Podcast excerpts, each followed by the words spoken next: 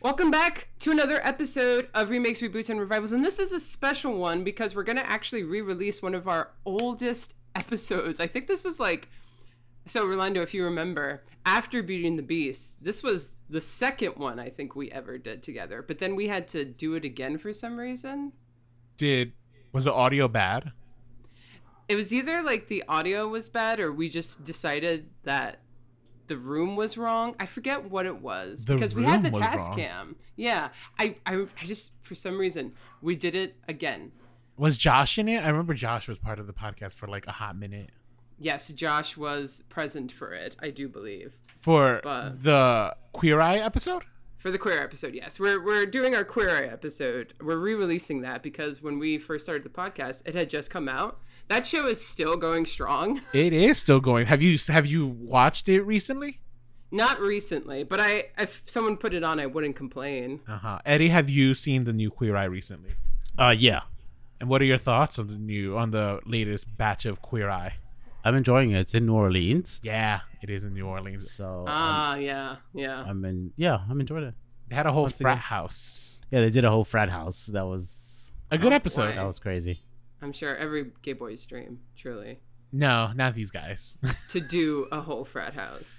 Um, yeah, it's it's. I'm actually interested in listening to the episode again to see if I still agree with 2018 Nikki, because I feel like we've evolved in our tastes and what we want out of media. I don't know if I have that much. Yeah, so you have because there was a turning point for you, which was in 2019 after The Lion King. You got way more cynical. When we started, Ah, you were like true. very bright-eyed. I'm still pretty. I'm still. I mean, Eddie's the most forgiving, but out of the three of us, I'm in the middle. Yes, you are in the middle. Yes. You're like the harshest critic. Yeah, even though I think I've gone a little soft. I started out harsher, I believe. I don't. I don't think that's true. Eddie, would you agree with that assessment that Nicole has given of herself? I don't. Nicole so. watches the show for 15 minutes. She's like, I hate it. Ah! just like that too. I'm like, there That's are nine episodes. My my biggest thing, remember, I was like, no to a Side Story remake. This is a terrible idea. What are you doing? And then the movie came out and I loved it. That's like my biggest, you know, turnaround, right? All right. Yeah, I suppose. Yeah, let's just keep lying. to it took myself. Steven Uh, Spielberg to like get you to like melt that cold heart. It did. Well, yeah, if it's going to be a new one, Spielberg. I would love to hear from, I wonder if we'll hear from the audience too and like how they gauge how different we were and, you know, just just picking up if you listened to us for a long time, maybe you heard this episode and it's been a while or maybe you're a new listener and you haven't heard this. So it should be a good time. But before we get into that, we have a couple things we want to talk about. Yeah, So first, Rolando, you got some news. yeah. I got actual news. News. Oh, you got news news. Let's not- hear some news. It's not. Yeah, it's like actual new, like movie news. Yeah. like, no, oh, okay. I thought you you sounded like it was like personal news. I'm just like, No, uh, it's like, well, as much as I want to hear that you're pregnant, I don't think that's what you're gonna say. Uh, no, it is not. Okay, so uh, I'm gonna gauge your reactions based off of these headlines. Number one, uh, the new Leprechaun reboot has picked a director. His name is Felipe Vargas. Okay. And uh, what are your thoughts on the Leprechaun franchise? Um. Are you pro? Are you against it? Eddie, do you have you do you partake? I'm personally indifferent. yeah, I don't really care. Yeah, we're not like Yeah, horror yeah. people. Like I'm I- horror, but I'm not that particular horror. No, because like every time Yeah. a new like horror movies get remade more frequently than I think outside of like maybe Like, I was definitely excited for the Halloween franchise. yeah, that was a reboot So, revival. That was like a weird one. revival. But yeah, uh, but uh, like we didn't watch Candyman for example, We or the didn't. in- or the no. Invisible Man. We yeah, that was COVID's fault. I'm We noticing a lot of misandry in our choices. it has we didn't do Emma. title. Yeah. Uh, Well. well, Emma's not like a horror franchise. Unless it's No, a horror to watch Gwyneth Paltrow, I suppose. Burn. Uh, okay, so no one cares about uh, the Leprechaun reboot. I wish I could uh, say something engaging here, but yeah, I really don't care. Okay, all right. Well, Jennifer Aniston is in the first one, if if you remember. Yes. Oh, Uh, and oh, sorry, that was my attempt at a Jennifer Aniston. oh, okay, got it. Uh, okay, what about this? Do you care that Disney has picked a official release date for their Moana remake? Yes, that I heard. I can't believe it. It's finally happening, and it's like in two years. You say finally happening, like it's like the movie did not come out like what? No, no, no. So like they announced it, and I was like, they're not gonna go through with it, but then they did. Kind of like Hercules and the Hunchback. When are those happening? I don't. I think those were just rumors. As far as I know, Hunchback was like so close to it, and Josh Gad, it's like his passion project. They just are waiting for the green light. Oh, I I would I would much rather a Hunchback of Notre Dame Same. remake or yeah, a Hercules remake before Same. Moana. Like Moana just came out and it's so good. It's just like why are we why are we touching this? It's because of Dwayne the Rock Johnson. Like he he he wants to do it before he ages out of the role. Absolutely. It's such a vanity thing. It's but you know it's Spider-Man being rebooted as soon as it was Batman. I mean, at this point, like nobody gives a shit. As No, soon no, but there's is. something different because like for each iteration they do try to tell different stories. It's not like a direct Not a direct it's not it's not like a remake, yeah. direct remake that happened so soon. Like even the Spider-Man uh Amazing Spider-Man versus Tobey Maguire Spider-Man was they were trying to tell different stories despite the fact that they, they were origin stories but they weren't Mm. exactly the same thing uh same thing with Tom Holland Spider-Man right like they just went a completely different route uh so you get three Yeah. di- so they're not they're not identical films Well, then I think this is the next phase now of our relationship with media where we're just things are going to happen faster and it's going to be the same exact thing regurgitated at us, which it already kind of is, but it looks different. Soon Yeah. it's just going to be the same thing. I don't know. I, I don't know why we bother with this one. This one, uh, for certain, is not one I'm interested in watching Yeah. as a live action, despite the fact Yeah. how much I do like Moana. Well, are you going to see it in the theater? No, No? I mean we, we we may have to if we're going to cover it on the podcast, yeah. but that's assuming our podcast will still be running. Yeah, by 2025, yeah. Uh, next up, Disney has also tapped a director for Bambi, Sarah Polley. That's right. And did you see have you seen any of her films? No, I've I've seen the Walk of the Dead. No, Dawn of the Dead.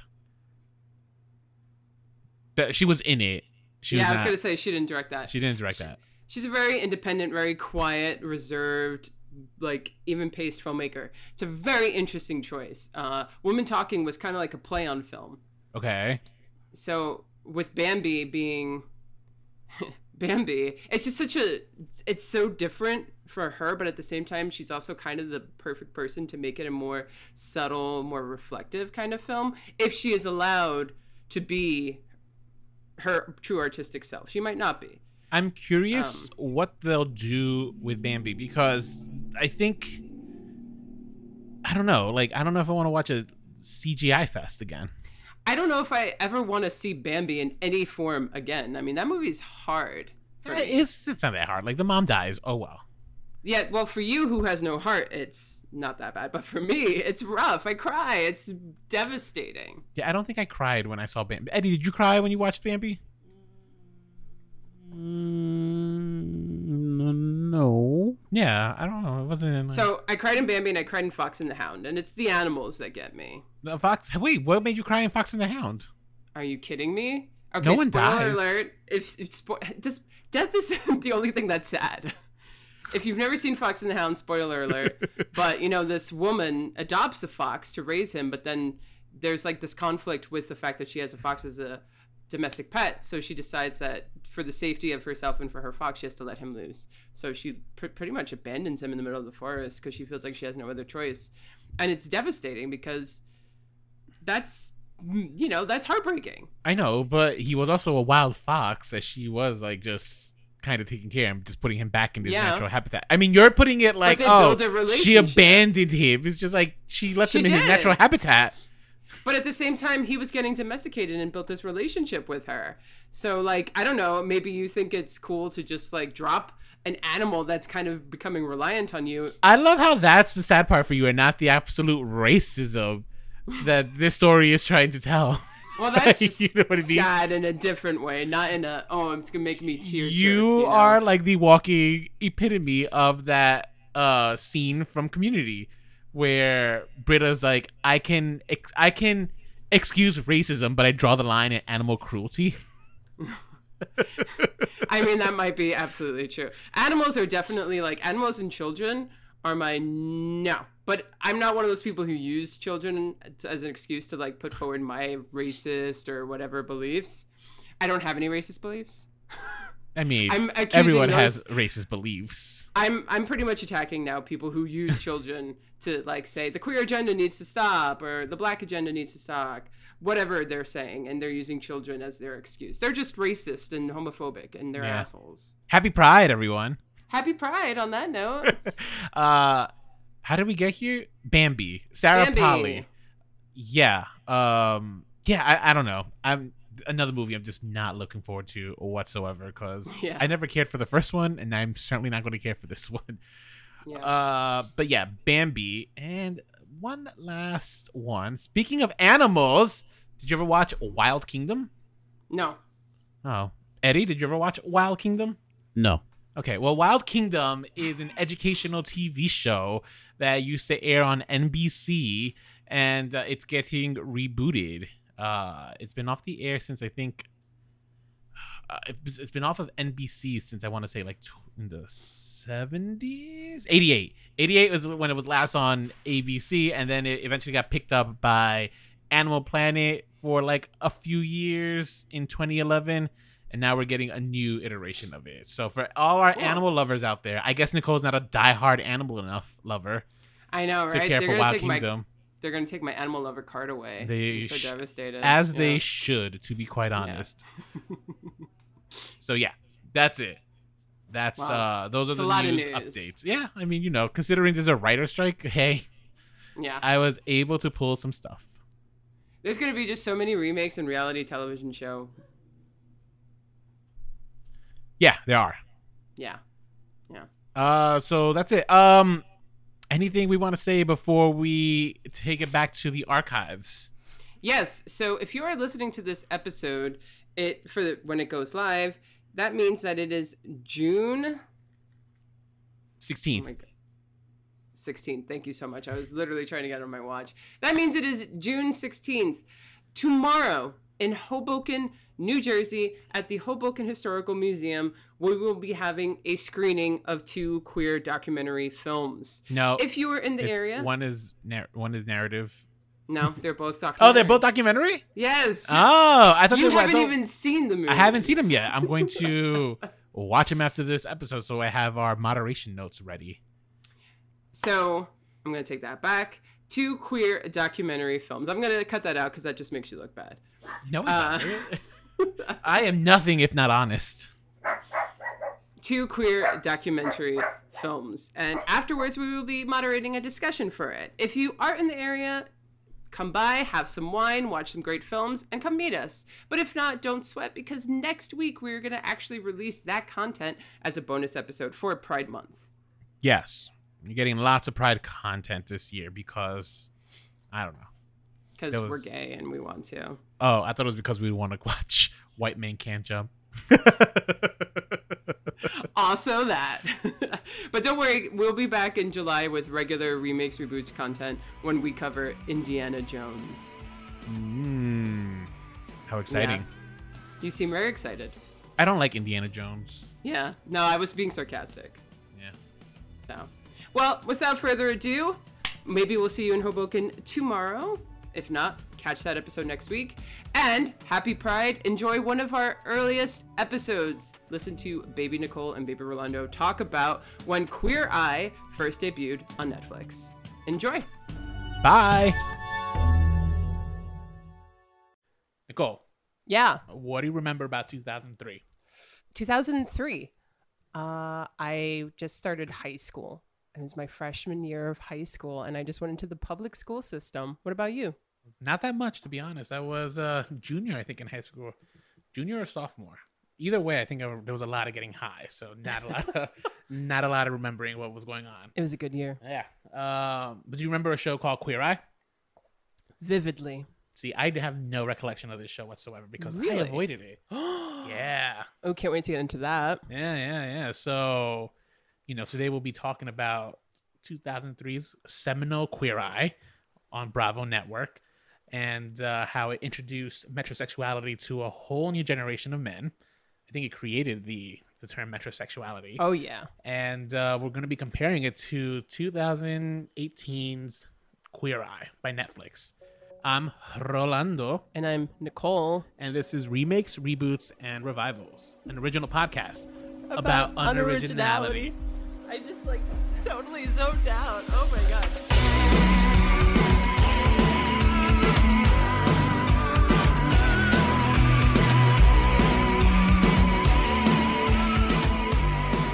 So what's up? What's going on, Nicole? How's everything?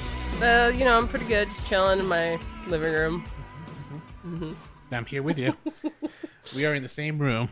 How's how's the wine, by the way? I haven't had it yet. Oh, okay. Do you like it, Josh? It's good? It's good.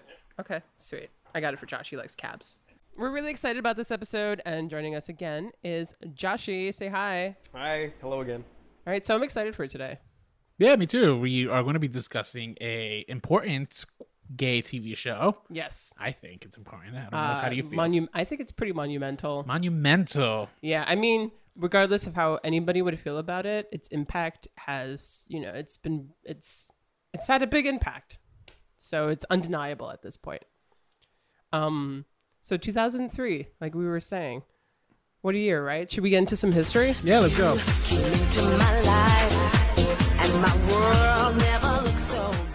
So this is a show that was developed by two men, David Collins and Michael Williams. Uh, they pitched it to the Bravo network in 2002, and they just wanted to create a show that accurately and positively reflected the gay community. You know, we can't remember it now, but we were both in high school. I mean, how did you? Were there openly gay kids in high school? There was actually an openly cross-dresser in high school. That's am- you were in a press. Now we're also we're from like the outer cities of New York City, mm-hmm. so I'm sure it's like really progressive. But even in my school, a lot of like the kids like when we knew like I'm gay and you're totally gay, did not feel comfortable coming out. No, yeah, that most that was definitely true. Like, Yeah. there might have been a transgender in the, Totally progressive and a hero for their time period. uh, but not the way I saw it. It's just like, oh, why are you throwing yourself in the spotlight like that, man? I'm Yeah. no, thank you. hmm a totally different time. Like it, it, kids are really lucky now actually to like be able to find themselves and to have a, a culture that supports them. But 15 years ago, even 15 years ago, it was like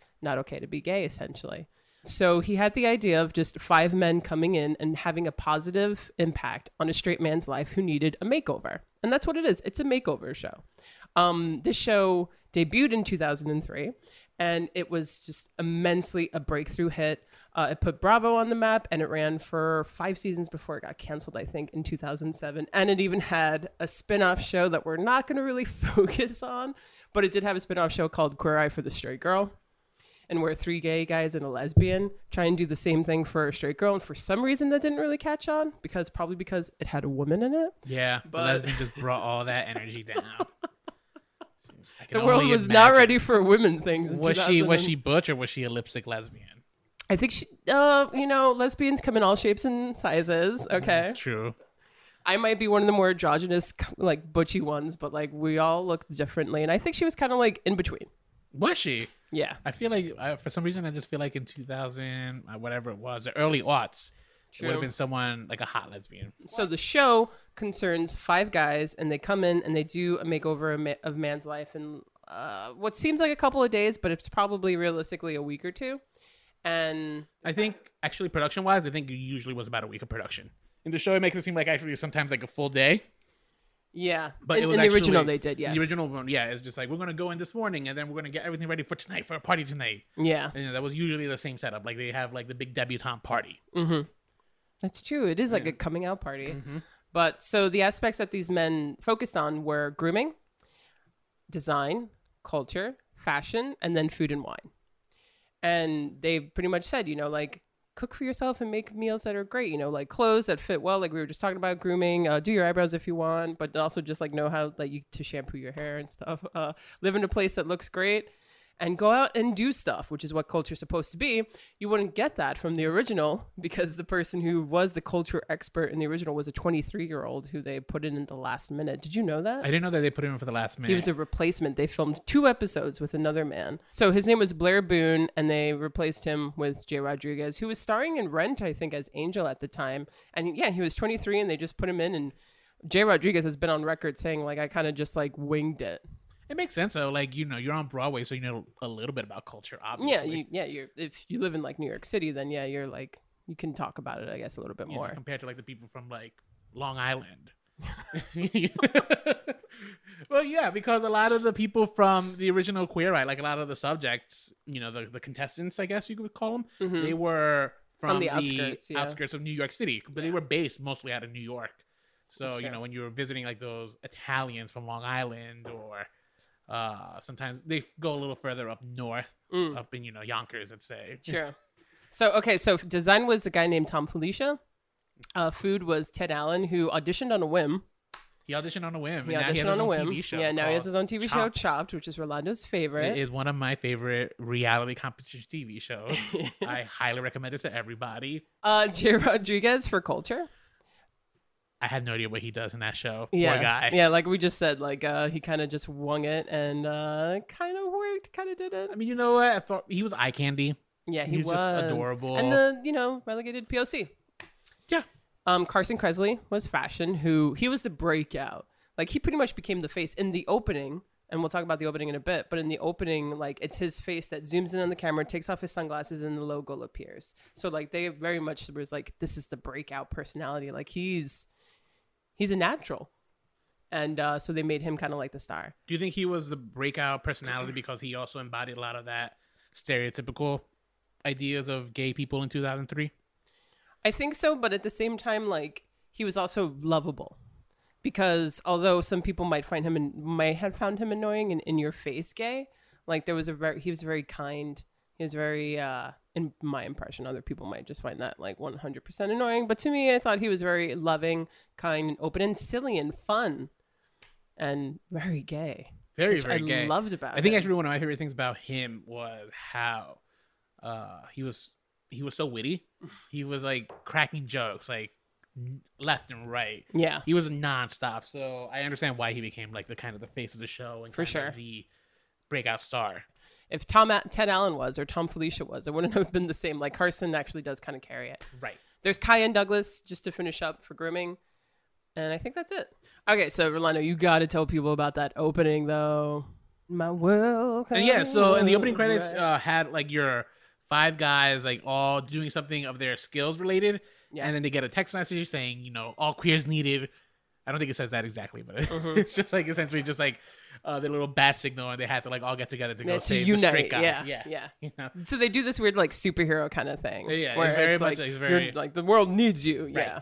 And I love that though because it kind of like has this like you are kind of like the people who can save us right now. There is kind of like this hero come in and save the day aspect to it, which I really like, and it's really kitschy. Kyan especially uses his blow dryer as a gun, Yep. and he like does a whip around like a, a western cowboy would with his gun, and Yeah. he like Ted points Allen it. has his uh, spatula. Yeah, I don't remember what Jay. Oh, Jay. I think Jay was just with his sunglasses, right? Poor Yes. Jay. Again, nothing to do. yeah. so it's like their weapon of choice, but they use these weapons for good. You know. Yeah. Uh, the intro, I mean, watching it, it was just, I don't know. Again, just loud in your face and stuff. And Yes. even, even now, the connection that I had to that show is still like almost in the negative. Like I think Mm. the opening intro was just like way too, maybe too campy. It was a little Mm. too silly. It kind of again feeding into some stereotypes. So when it came out, did you watch it? No, so I was not, I was not into watching Queer Eye uh, for the Straight Guy. Queer Eye, uh, I was not about watching Queer Eye for the Straight Guy. Actually, I was very much afraid about watching Queer Eye for the Straight Guy because when the show came out, I was very much deeply in the closet, despite the fact that I was pretty sure I was gay. Mm. And uh, yeah, watching a show like Queer Eye for the Straight Guy was kind of scary because it's just like kind of reinforcing some of those stereotypes that like you're afraid of being associated with. So yeah, so no, so I was uh, I was not very much into Queer Eye for the Straight Guy. In fact, my earliest introductions to Queer Eye for the Straight Guy was from the South Park episode. Uh, oh, that great South Park episode. Right. So that's actually that's actually the most I ever saw of Queer Eye, and it wasn't even from Queer Eye for the straight guy. Yeah. And if you don't know, South Park made this whole episode called South Park is Gay, where they realized that metrosexuality and like gay culture was having such a big impact that they made it like it was this trend that was trying to take over the world and that secretly the Fab Five were actually crab people. Um, But I did see it's so funny, right? Because I did see kind of the progression of style as Queer Eye was coming out. Yeah. Because by the time I was a senior, one of my closest friends kind of embodied a lot of that metrosexuality to the point where like a lot of people questioned his sexuality, not mine, because I dress like a schlubby old straight guy. and I, I feel like now it's socially acceptable for a man to take care of himself and nobody question his sexuality, which is, I guess uh, we'll talk about that, right? because true.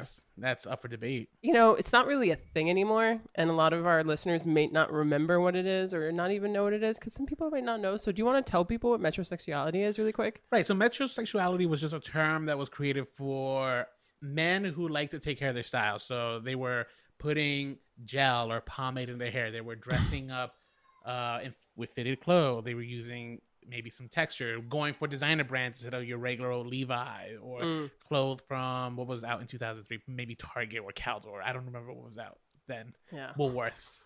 These are all probably still out. Of, These were all probably out of business by 2003. But uh, This is when Josh needs a mic, but he told us that in the West Coast, they actually had a store called Metro Park that catered to metrosexuality. Yeah. So, it's very much a thing. I think what like and other stores that were catered to that that were large brands were probably Express, H and M. Those were like your big stores where you know they saw probably an influx of sales because of Queer Eye. True.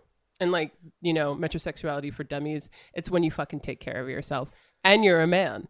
So, and it's like, it was a new idea and it still is kind of a new idea because, like, and I don't even get me started on the fact that, like, our culture, American culture, likes for men to, like, dress down and, and just like way too casual, you know, like why? Why is that a thing? But whatever, that's a whole other topic. That is a whole nother topic. But metrosexuality and like said, actually, no, you can put a little bit more effort into what you wear and you can wear well fitted clothes and and I think yeah, but I think there were also extremes because with that you also saw a lot of guys like doing their eyebrows with wax. I hmm. remember I got talked into doing that, for example, my senior year of high school, and I looked terrible. So I think that also comes with the term metrosexuality, not necessarily just like dressing up nice. True. It's also some of the extremes, like getting those regular facials, going for tanning. Right, but I'm not talking about the extremes. I'm talking about the basics, like you know, f- like look good and feel good. Yeah, I mean, you know, Because like anybody who like, if you're used to just kind of dressing down, I'm sorry to interrupt you, but anybody who like dresses down and then you like you look at yourself in the mirror and something that fits well and looks great on you, you f- you feel amazing. I don't care who you are. It's true. I think uh, it takes a while for a lot of guys. It took me a while. Like you know, I was just dressing in like ill-fitted clothes, and that's also because I was just a heavier guy. Mm. I am a heavier guy, so you know, just you uh, always assume it's just like, oh, if I wear loose-fitting clothes, I, I won't look as uh, big, right? And Mm-hmm. quite the opposite is stuff that you learn, especially when you start taking care of yourself, right? Yeah, and you start sure. taking fashion tips. And uh, I think Queer Eye. For the straight guy in nine, in 2003, They did a lot of that, that. yeah. they were introducing the ideas of you know wearing clothes that fit, Let's get into the actual format of the show. Right. So each episode begins with the Fab Five in a car, usually, probably you know getting the inform like the Mission Impossible informations from these guys. Right. Yeah. They get like a file, they read it off, and then they go to a straight guy's house and to kind of like barrage him with jokes about like his style or the way he lives. Mm-hmm. You know, totally just read him to filth. Yep. And then you know they make all these promises of how we're gonna fix you. So we thought it would be great if you could throw a party for Beth in honor of Beth's arrival. Invite your family, your friends, your mother, and you do the cooking this time. All right, I can do that. Good. Yeah, but, but Carlos, it's going to be a really complicated barbecue. in a span of less than 24 hours, right? Like between morning to evening, you know, supposedly they gotta like do all this shopping, get his hair groomed and everything. Completely mind you, redesign his apartment. yeah, mind you, it's New York City, so it's just like this is near impossible. But Yeah. uh, yeah. So They take them all around town, And then they- and then they leave, Then and they then they watch what they did via like a televised Yeah. thing in their apartment or and something. And then before, yeah, and right before they leave, they usually give you a summary of like all the things they did. okay, yeah. So, what episodes did you watch? I saw the first episode, which was the artist. Mm. Uh, then there was the episode of the model. I think he was a model. He was like gonna propose to his girlfriend. Yes, yes, yes. I saw that one. saw the too. episode with a nudist. That was a funny one. That was like I think season three or four. Okay. Yeah, yeah. He was like a straight up just nudist. I think and like his daughter was embarrassed by him because she. Oh, oh, oh! Yeah, I remember now the story. Yeah, daughter was embarrassed. So for some reason, she comes to the house to like show the queer eye guys around the Fat 5 and uh, Carson Kressley gets straight up naked and stuff, and then like they hide his clothes. It's like hilarious. And then I also saw the one where it was a guy who looked like Fabio, who lived with his mom. I think it was like I want to say it was Long Island. It could have been Queens. Wow. And uh, yeah, he was a uh, an, a trainer. Now you saw Queer Eye during its initial run. I so did, yeah. You saw a lot more episodes than I have. Yeah, I mean, I loved it when it came out. I would watch it. It was just like the perfect show to put on the background, and it gave you like a positive energy when you watched it. So, but I actually didn't really. I maybe rewatched one or two because they, it, you know, I could not watch that show for the rest of my life and still remember it so well. It had such an impact, and uh, it was one of the first things that like I came out when I was very young, and um. I came out when I was about 14 and I did the whole like I'm bisexual thing because a lot of us find it easier to say you're bisexual It before you come out as full. Yeah. It's very come bi- non-committal. That's why bisexuals have such a hard time, right? Because That's it's true, just like, oh, you're just waiting to come out as gay. Poor bisexual people. I know. I'm sorry, guys. You guys are real. You exist. But like, as I did that when I was like 14, and when uh, Queer Eye came out, I think I was 12 or 13. So this is like very much in the time where I'm just finding myself, and I think for me it had perfect timing. Um, of course, though, it's also had great timing because it didn't make me reflect that much because there was no lesbians on it. So it was like a positive representation of gay culture, but I probably would have had a similar reaction to you if there was women representation on it. You know, so it's like this weird like self-loathing process that we all have to unfortunately go through. So the few episodes you rewatched, Mm-hmm.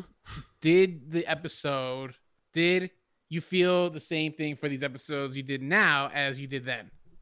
Uh, okay, so I thought that the editing was a little now like looking back on it was a little choppy. Oh yeah, that was like pure MTV style. Editing. Yeah. And the filming style wasn't as clean. Right. And they also had like weird mu- music choices and whatnot. But I found them very funny. I forgot how silly they were. I feel like the people that were in the original were just kind of like forgettable characters who part of me realized, or part of me always thought, like, you know, after these guys leave, are they to like keep this up? Right. I wish there were. I don't know if there's ever been uh like follow ups. Right. Like do these guys? Oh, I I, would wish love there to were see. follow ups. Yeah. In this day and age, now they're kind of our follow ups, and you almost are like are obligated to follow up because everybody's watching you. Yeah. But uh, back then it wasn't. So I always wondered that. But uh, that was the only thing. Like the subject matters. I just there was no story that I ever felt that emotionally connected to. Overall, did you like the original? No, I'm not a fan of the original. Even after watching the uh, episodes I watched, even in retrospect, even in knowing the history of the show, Mm-hmm. it was not a show that really spoke to me. Mostly because all the guys were kind of the same note. True. Yeah. No. Yeah. The You know, subject the, matters. the five, the five, fa- the Fab Oh, the Five. is- Fab no, I'm talking about the. Fab Five.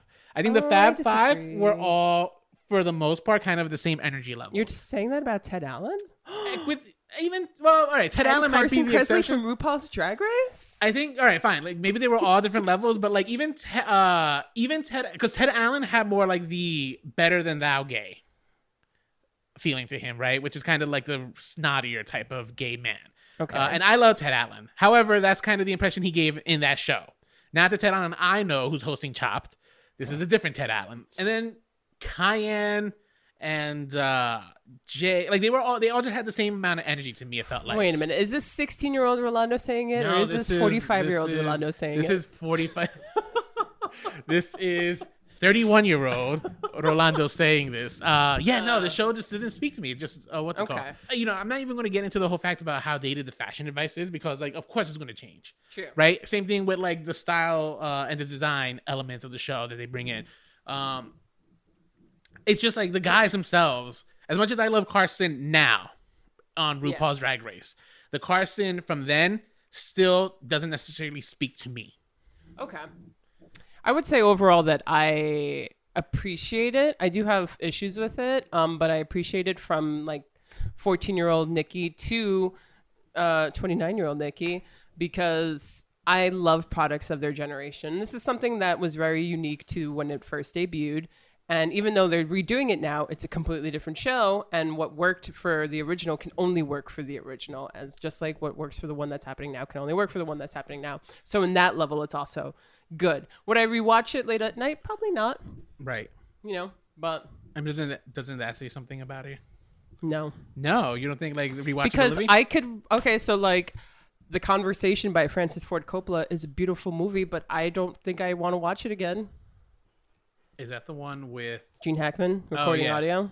Oh God, yeah, I could never watch that one again. I But could it's watch a it. brilliant I can movie. watch it once. I'm once. so yeah, glad agreed. it exists. Can't watch it again, you know. Like, and that's the thing. There's Fine. a difference between something that's good, something that you like, and then something that's rewatchable. Something could be terrible, and you want to watch it all the time. Grease too, baby. Uh, for but- me, it's White Chicks or Scary Movie. I love scary movies. Scary, Movie's so movie good, one right? and three are the best. Oh, I think for me, one and two. Once the Oh. Wayans left, you know. Sorry guys, we're late. I like scary movie three, but okay. So I guess um, let's get into the remake. Came into my life, and my world never looked so bright. It's true, you bring out the best. So let's flash forward to 2018. Netflix buys the rights to Queer Eye. Noticeably missing from the title was the word for the straight guy. However, Josh, producer, uh, let me know that in June of 2005 they actually dropped. Bravo already had dropped Quit for the Straight Guy because they wanted to broaden the audience. Way to go, Josh. And uh, you know, the cre- in terms of the creative team, they had Collins from the original. Uh, I think he was integral to the casting because he went to the actual original cast to help him pick out the new cast members. So, you know, let's talk a little bit about some of these cast members, right? You got uh, Jonathan in grooming, Bobby in design, Karamo in culture, Tan in fashion, and Anthony in food and wine. So let's talk a little bit about. Let's start off with Jonathan right off the bat. Okay. Jonathan is probably the equivalent of Carson Kressley for this this reboot. He's loud in your face, Is he? isn't he? You would say he's not. Out of the entire Well, Fab I- Five that we have, We have to define loud though. Like to me, yes, like Like, he's physically loud. Like, he he's the one that doesn't shut up. Is definitely the one. he's the one who doesn't shut up, but he's also for sure the more androgynous one. Yes, he right? is androgynous. uh, what's it called? His lexicon, the way he speaks and carries himself, is much more effeminate. Yeah, it's just very part of the gay culture. He quotes like RuPaul's Drag Race. He uses terms that like gay people use on a daily basis, but I wouldn't say straight culture is very familiar with. The maybe the cool straight people, but nah. Maybe yeah. You know, Yeah, I all the cool yeah. kids on Tumblr and stuff know True. exactly what he's referencing. That's, oh yeah, we can't forget the cool kids on Tumblr.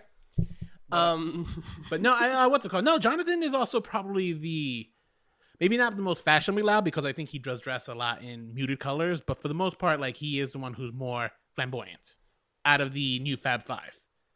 Uh, then you have Bobby, who is Thom's equivalent. He does a lot of the design elements for the show. So luckily, and this show doesn't make it unrealistic. Well, it's uh, unrealistic standards still, but like you know, he does do a makeover for a house in a few days. Yeah. they do give him a few days at least. yeah, and like Thom, he's not like the standout character, but he's also the one that does the most work and like really gives the biggest impact to these guys' lives. really the unsung hero. Yeah, there's this great meme. You know that meme where like a girl passes by and then the guy's looking back and the girlfriend's like, "What are you looking at?" Yeah, So they did that because the girl passing by is Anthony, Of course. but then the girl next to him is Bobby. yeah. 'Cause- then and that's pretty much it. The guy, uh, what's it called? The guy is just they- It's co- the- it's American gays. society and the gays. Yeah, It's the gays. everyone loves Anthony. Let's talk about Anthony. Poor Bobby. Uh, so yeah, let's talk a little bit about Anthony, right? Because I think Mm-hmm. Anthony gets a lot of flack, even from me, right? Because Anthony isn't necessarily a very well-known chef. Like Ted Allen has some credentials behind him. Anthony has a lot less credentials behind Yeah. him, right? However, he was actually chosen by Ted Allen himself, uh, because the reason being that Ted Allen thinks Anthony would do a good job of at least teaching normal people basic things of what you should be doing in the kitchen, not how to necessarily make like a five course meal. It's Mm-hmm. more about learning some of the basics. Like how to get the pit out of the avocado. Sometimes though, Anthony they think is a hit or miss because yes, like sometimes he's really smart. Yeah, teach them how to make guacamole. Everyone should know how to make guacamole, but don't teach the freaking cop how to make that weird salad you taught him. Like he's never gonna make that. Oh, it sounds like a good salad. It's easy. It's a what? great It's what? salad. It was peach and uh, avocado, right? I think and then like Delicious some salad. little vinaigrette on top. Delicious, not for easy to make. Family. He did teach. them. Uh, he did teach uh, someone how to make pasta, and I thought that was like a lot. I thought that was a lot. It's just like that's a lot to ask for a straight guy Yeah, to make and some homemade pa- pasta. make pasta from scratch. But yeah, from scratch. Yeah, and of course the guy gave up and did not make it from scratch. Poor guy. Yeah. He was. Well- uh, then you got Karamo, who would be Jai's culture. equivalent. Yeah, and who's better at the role? Even though it's really hard to define what is culture, and sometimes Karamo's like, I don't really know what to do for you, but he actually does a way better job at it. Yeah, I think Karamo does a lot uh, of like does. teaching how to do some swag, how to maybe necessarily talk to people, how to like present yourself. I think Karamo's really good at learning how to broaden your horizons. right. Oh, that's that's, a what's good, way of putting it for sure. Yeah, yeah. like yeah, go yeah. out, go to theater, go to a karate class, socialize with the other parents. It's really as simple as that. How Get out like, more. Open up, yeah. Yeah, go out of your comfort zone. And then there's Tan, and he's fashion. Fashion. So we got two POCs this time. We got two people of color. You keep Yeah. calling them POCs, but don't- necessarily people know what that is. Okay, POC People equals of people of color. color. Yeah. Uh, we should have a dictionary for this podcast. Frequently used words and what they mean. How do you feel about that? The inclusion. Well, you know, as opposed to one. I mean, we're in a culture right now where it's all about representation. I think they could have actually, like, in a perfect world, if I was David Collins, I would have been like one white guy, one Spanish guy, one Asian guy, one black guy, one Indian, Pakistani guy, That would have been. I think that would have been too staged. East Asian. That would have felt like that would have. Yeah, that would have felt too. so including three white guys is like more like. Wait a minute, though. no, no, like- no. I think like including like one, one, one, one, one, one, one of of like a rainbow of like all the people of the world. Yeah. Is Well, rainbow would be appropriate. much.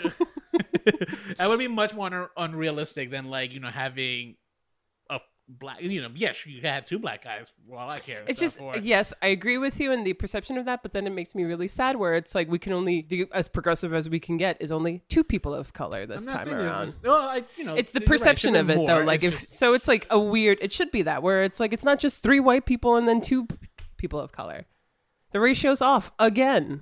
So I think Jai Rodriguez was kind of an unassuming kind of yeah, he was Hispanic, but he was like Hispanic light. Mhm. Uh Karamo is black. Yeah. And Tan is not uh, Tan, I think is much more important probably because he's Middle Eastern.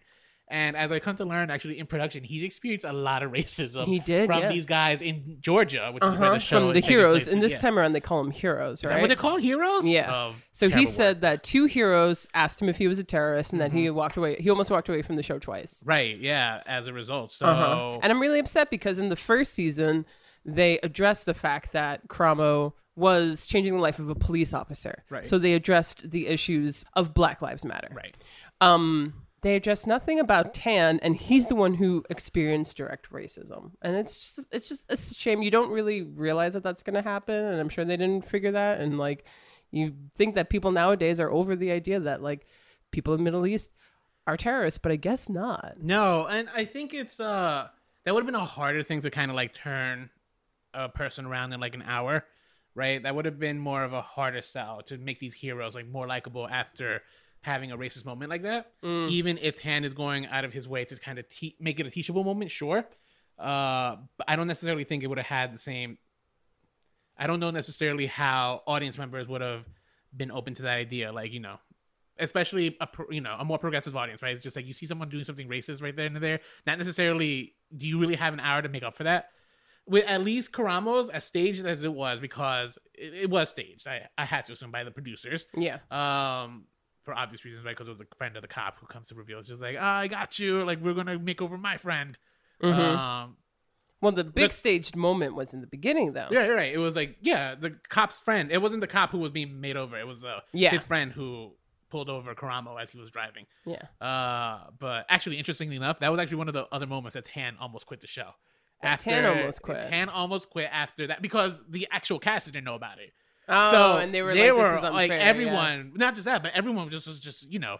You're on the edge of your seat. You have a black man driving. Like anything could happen in Georgia, especially. Let's be That's quite true. honest here. Yeah. Um, so the moment itself was real, as staged as it was. However, I think it's just uh, it was an easier conversation to necessarily have with uh, a white cop and a black man because those two necessarily weren't involved in those moments, right? Like it wasn't the cop wasn't the one who pulled over Karamo in that scene. It was his friend, but it was enough for them to have a dialogue. Mm. I feel like if Tan did, ex- oh, Tan experienced racism, right? Tan experienced racism, but if he was to have that conversation with the white guy, I don't know necessarily how producers could have made that fit into an hour long episode. You know what I mean? That's a much longer conversation to have, I think. Okay. You know? So I can forgive the producers for not wanting to include that. Yeah. But. Uh no, I think the inclusion of Tan was good because um, you know, on top of that, he's such a nice he he just seems so genuinely nice. and I think a lot of his fashion advice is like so trendy. and well, it's also yes, it's very trendy, but it's appropriate for the subject matters that he uh he does it for. So Yeah, like he, doesn't try and change them. right. I think, and I think you can make the argument for most of the entire cast here, where they don't really put these guys outside of their comfort zones. Yeah. It's more like we work with them. So when you're watching the new Queer Eye, what were your initial reactions to at least hearing that there was going to be a reboot of this show? I had no idea it existed until you told me about it, honestly. And then I was like, really? Why? And then I watched it and I got it. But of course, in general, I'm just like always doubtful as to why people are remaking things. But then again, you know, in 2018, this is one thing that it's just like, I could see why. Okay, why could you see? Like, what made you? Because, I mean, we were talking about it earlier too. Like, when we were in high school as opposed to kids who are currently in high school, it was a really hard time to be gay. And like, representation of gay people is better now. And it's, you know, we're just, we're out there more. Right. and we kind of need a show like this because actually even though representations out there and boundaries have been broken in television and movies there's still not a lot Of of gay representation on TV. Yeah. yeah. Uh, and not positive ones like this so right. I I would agree with you there. Right. The original show was fighting for tolerance. Our fight is for acceptance. My goal is to figure out how we're similar as opposed to how different we are. We all got to come together in a way where we can understand each other.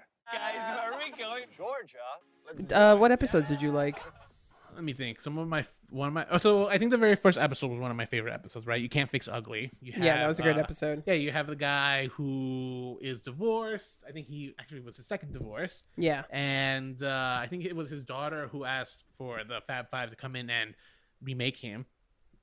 And of course, like he is clearly so uh self-aware of like what he looks like right? That's why he you know the episode comes from what he says to jonathan. Is like you can't fix ugly. Yeah and they go out of their way to like help him see who he is. Like he's just like this ball of energy and stuff. He's so positive. Mhm. and uh, they help him like realize that and it was so nice. And i think you know they have that nice little ending where like he gets possibly back together with his ex-wife yeah. uh, who he's still like clearly in love with right off the bat you kind of know what the show's about because like they have that moment where they're all just crying together yes You know. yes um another one of my oh I'm I was just gonna say I don't know if we address this, but this one takes place in Atlanta. The first two seasons, I think. In the next one, they're gonna go to Kansas City, yeah missouri so they're like traveling all around America too. Right. so what do you think why do you think the show's atlanta Uh, because of Donald Glover. Do you know why? Uh, no, I, I actually don't know necessarily why. Uh, I have to assume production costs are cheaper in Atlanta. Yeah, that's, That's true. Yeah, the one. tax break. Yeah. Uh, but no, I think the other reason though is because like Atlanta's like this interesting, it's going through this interesting point right now, right? It's a purple state. It's constantly flipping back and like the elections have gotten a lot closer. It used to be a red state. Mhm. It's you know on the verge of flipping to uh to blue. True. That's why Atlanta is actually like you know Atlanta's a very progressive city, right? A lot of metropolitans are, Mhm. uh, but Atlanta itself is a very progressive city. Yeah, you no, know what I for mean? sure. But I do have some qualms with the show. All right, so let's talk about some of your. Yeah, so this is where the lines of exploitation that's aware that it's exploitation and not aware that it's exploitation uh, gets a little blurred. And then when that happens, pandering starts happening. And I am like, whoa, whoa, whoa, whoa. Mm-hmm. I don't want to be pandered to in this way.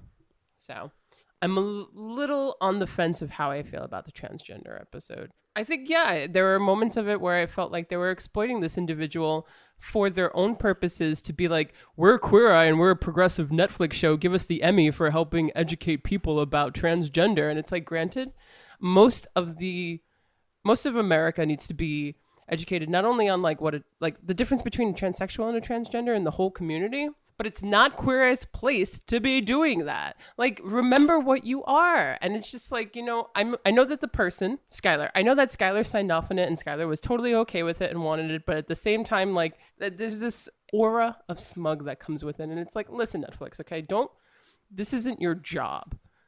Like, remember what you are. And don't exploit this individual even though they're okay with it. I think so. He, I have disagreements here with you on that Mhm. issue. I think it's nobody's job, really, if you think about it. Like who, who's like, you know, what, who are you to decide it's not Netflix's job to do this? But who? Okay. But you're right. Hang on. However, I do agree with you. Some uh there were maybe elements of that could feel exploitive. However, I think I can forgive those because of the conversations they can have. Here's maybe it's more so with me as myself as a gay guy. Like I don't understand the transgender, transsexual community, right? I freely admit that I have so many questions for them. I have, and you know, it's never. I never want to what's it called. I by no means want to make anyone feel like an outsider. You know, you're already when you're a transgender or transsexual, you're already even more outsider of a community. You Mhm. know, we're in the LGBTQ community. T is usually very much ignored, very much so in the gay community. I don't know how about the lesbian community, but like you know, I would say I is ignored. the LGBTQ what intersex? Intersex, yeah. Is I mean, it's a real thing in other countries, but it's not in ours. And we even said bisexuals get the shit end of the stick. Look, we all get the shit end of the stick, but it's like, and like, yeah, we all could like try and understand each other more. Like, do you un- do you know what it's like to be a lesbian in this world? Probably not. No, I I feel like the people who get the most praise are gay men, and the people who um, the ones that we understand the most are gay men, white gay men. white gay men gay especially. men, yeah. yeah. Uh, but um, and I guess just to rebuttal off of like, Well, I wasn't finished with my rebuttal. ah, I fine, was go hang it. No, no, no. I think uh, what's it called? I know, for example, I think one of the nice things that I know could feel exploitive was like when they had they showed Sky surgery of you know as they removed her breast. Um, yeah, it was like a really weird moment because it's just like what what the hell is going on. However, there was like kind of this. I think the focus of in terms of the Fab Five, the real focus on it happened to be Tan because he, at least I can relate to him in this sense, was just like he has a lot of questions about this, right? And he was able to have a conversation with Sky that, sure, like it might have felt forced or it might have felt, um, like you know, Netflix. Who are you to tell me how I should like be thinking about these issues? However, it's a conversation that kind of is nice to hear because like you so rarely get a chance to see it. And another, and I think the another thing that the show did that was interesting was they kind of sexualized Sky. Well, Sky herself, uh, himself was a sexual person, right? So when he had his debutante party, like he came out, like you know, showing like his scars. On top of that, then afterwards he started doing a little strip show for like his his friends. Yeah, he was comfortable with himself. Very nice because like you so rarely get that. Like uh, See you know, that I didn't have a problem with. I loved that. I love that they ended that because you could also see the expression on the Fab Five's faces. They were also like kind of taken aback by it. And here's someone who's so comfortable in their skin and like this is who I am now and is celebrating it. It's the beginning that I had a problem with. Just like I had a problem with the guy who was filmed coming out to his uh, Stepmother. stepmother. And like, granted, I don't know if we should be concerned about her, but like she probably couldn't have a real reaction because she had five cameras on her. right as we talked about like the mom, the the lady who got engaged on, on the original Queer Eye for the Straight Guy. And those are the moments where it's like exploitative. I know that it was Skylar's decision to have his surgery begin the show, Mhm. and they used that footage. But like, Well, I don't know if it was his decision to just begin the show that way. That's, well, maybe not. Well, like to use it in the show, pretty much. Um, but I still think that it's it's you're crossing a very personal boundary that is just it it feels exploitive. But if again, like um, I guess maybe I'm just harping on the question that you asked, like who is Netflix to show me this? Like who is Netflix to start? The, like what? Like why not? Like if they're if no one else is doing it, I mean, if you ask the question why not, you can say why not to almost anything. you're right. Like the question is like why couldn't Netflix like what? The episode was going to focus on this person, Skylar. Mhm. We knew that this surgery was a big. This was important Yes, for uh-huh. him. They took the precaution of showing you something so personal that they showed for nobody else just for that reason. Because you need such- to be educated about what it's like and what a transgender person goes through. because I think there's so little information. There's so little. There's so little not awareness, but there's so little understanding. Look it up. Have a conversation with someone, and it's like maybe the, hopefully this episode sparks that in a person. But like, okay, to you, why haven't you looked it up, Rolando? Here's why. Well, not that. Oh, I've looked it up. I always because I have so many questions about it, right? No, but I don't have the opportunity to have that conversation with someone because I don't know any transgen- uh, transgender or transsexual people. You know, it's hard to have uh, an open conversation necessarily with someone who may have gone through a gender reassignment surgery because you don't not necessarily everyone's going to be as open as Skylar. So showing them a person's surgery is going to make them more open-minded to it. like I said, it's just like, especially when you think about like the overall demographics of the show, right? Which is just, uh, just a large, you know, the majority of the people who do own Netflix are actually just statistically white. All right. I don't know necessarily they're all middle American who are watching it. However, I think my what I'm just trying to say is just like I think the exposure to transsexual, transgender people where we are from, we're from the Northeast, where we right across the river from New York City. We are exposed to that a lot more often than someone out in like let's say Kansas. Okay, let me I had one in my clarify. Yes, let me clarify. I'm not objecting exposure. I'm so happy that a transsexual was on this show. I am worried that they're being exploited for the benefit of Netflix to get their fucking Emmy. And They had their Emmy. I think that to get their other Emmy and to just be progressive and you know like they want you know they want that. I mean, but you know we have to just remember that it's easy in the outskirts of New York City to assume that people are not educated. We live in such a different day and age, and I just think that I'm going to give the you know people the benefit of the doubt and hope that they might want to educate themselves. They see that on Netflix and they might want to learn more about it. But like going to the extent of showing something that personal to me personally, as a non-transsexual, non-transgender, I I am worried that they might be exploited. But of course, I don't know the importance of seeing that. So this is actually a good case in where we should have a guest. But Mm. maybe next time. Now you you you mentioned that you had some issue because you felt it was exploitive that uh the young guy who came out to his mother Yeah, and this is where to too me gay like, not to gay that's the other Yeah. to gay not to gay You know, they could have very well just like, and I know it's because it's makes for good TV, but they could have just been like, "How did it go?" And you get the cliff notes and let these people had their moment in private. But no, they had to like be there for the whole thing and to like have a close up right on her face, and she felt confined to react a certain way. And I'm like, not saying that she would have been like not okay with your gayness, but at the same time, she's, I'm sorry, I'm not finished. Um, but at the same time, like, let these people have their moments in peace. Of course, I think, again, this is another case where the man probably was okay with it, or maybe he was forced and coerced into it. Who fucking knows at this point? But it's like, just because we can, should we? Just because it makes for good TV, are there no limits that we're gonna uh, respect anymore?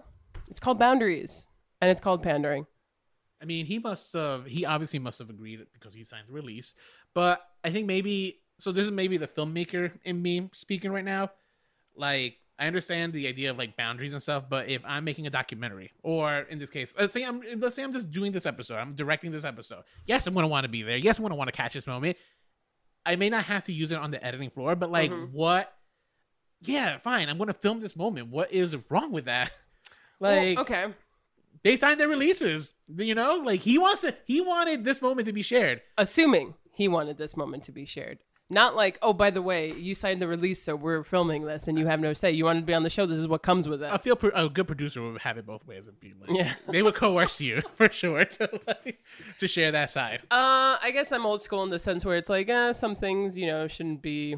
I agree with you. Some it. things, some things should be private and stuff, but at the same time, it's just like, again, if you don't, there's, I had to, uh, I had to have that weird. I had to come out to my mom, for example, right? Mhm. It was, and I came out to the world before I came out to my mom. There were like lots of years apart. Are we gonna share coming here. out stories this episode? Well, I'm not gonna share my necessarily share the full story. I'm just saying it's just like I think you know maybe if I had seen uh, uh someone actually do it, I would have had more foresight into the kind of things I would have told my mom, for example.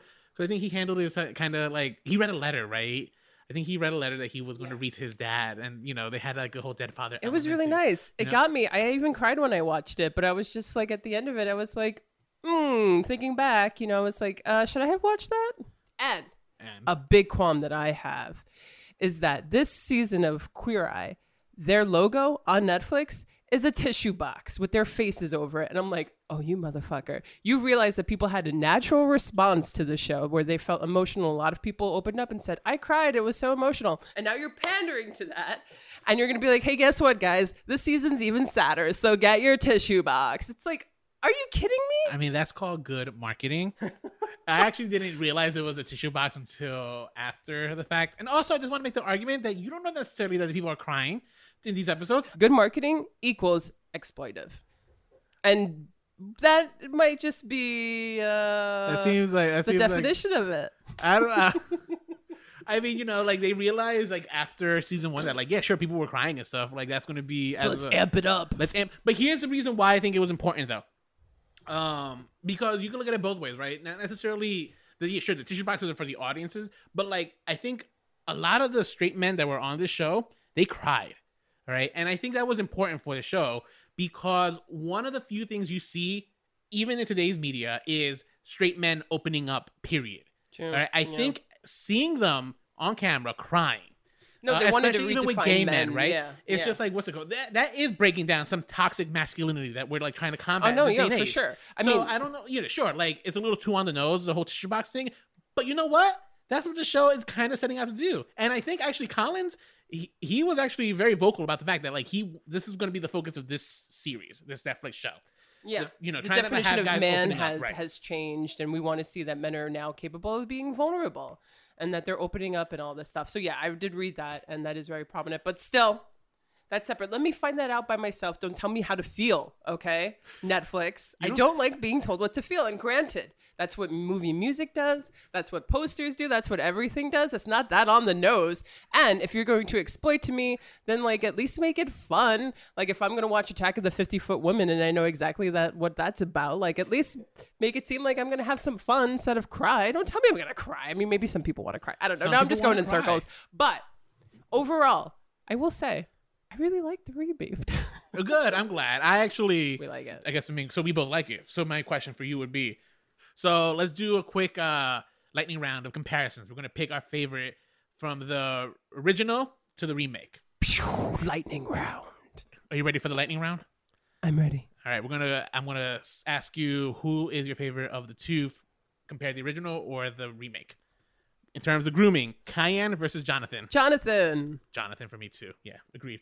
Uh, in terms of design, Thom versus Bobby. Ooh, that's tough. Uh, I might say Bobby. Yeah, I agree. Bobby. Thom had a lot less space to work with. It was New York City. Yeah, that's true. he just had to move an ottoman. You know, And you know, we live in 2018. Bobby has such a contemporary style, so we're like drawn to his style. Bobby had to like rebuild houses. Yeah, Bobby. Yeah, he had to do a lot. You know. Uh, Poor guy, he Let's had go to do so culture. much. Jai versus Karamo.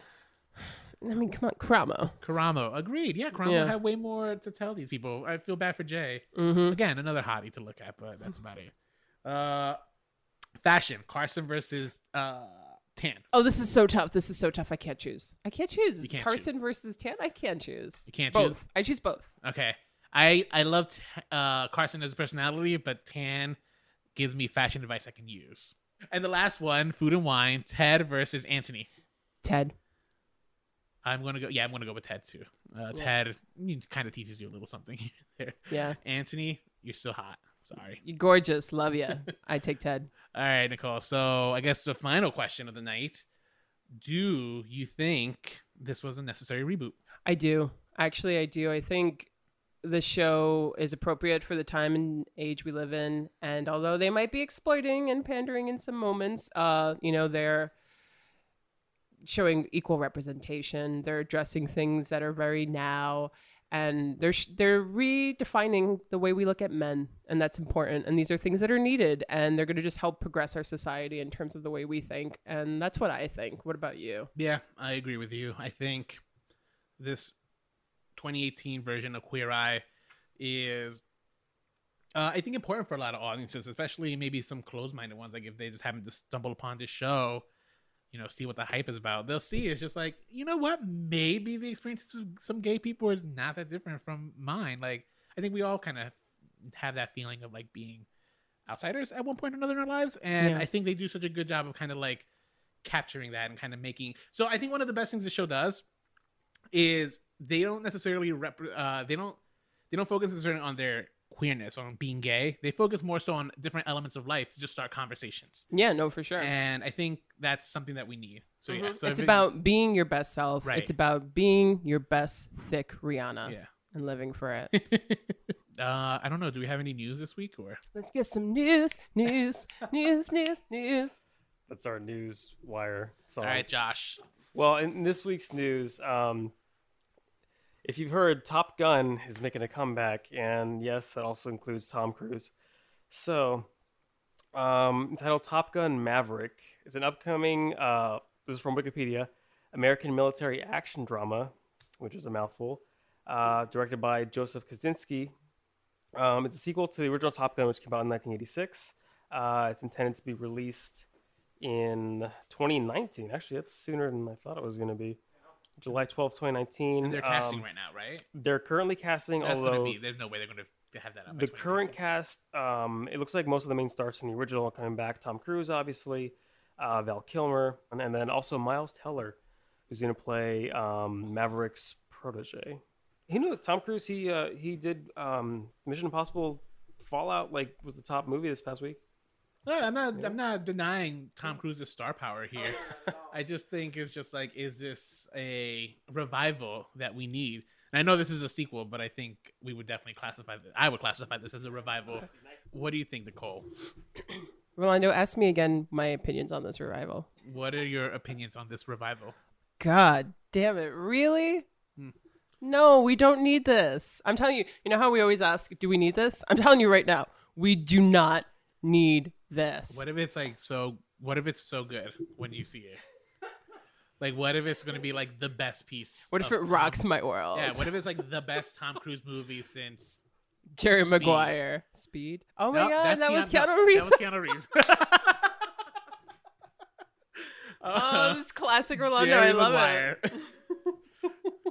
yeah, since Jerry Maguire, I'll give it a shot if I have to. You may have to for the podcast. But, like, for if the I- love of the podcast, That means I'm gonna have to watch Top Gun again, and that's just uh, that's not something I want to do like ever. you want to hear something embarrassing about me? I've never seen Top Gun.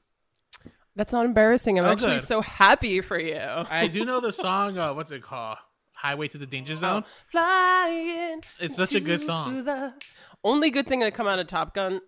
there's like okay things about it. I'm I'm being really hard on the film. I actually kind of hate it, but the soundtrack is fantastic. You know what else is from that?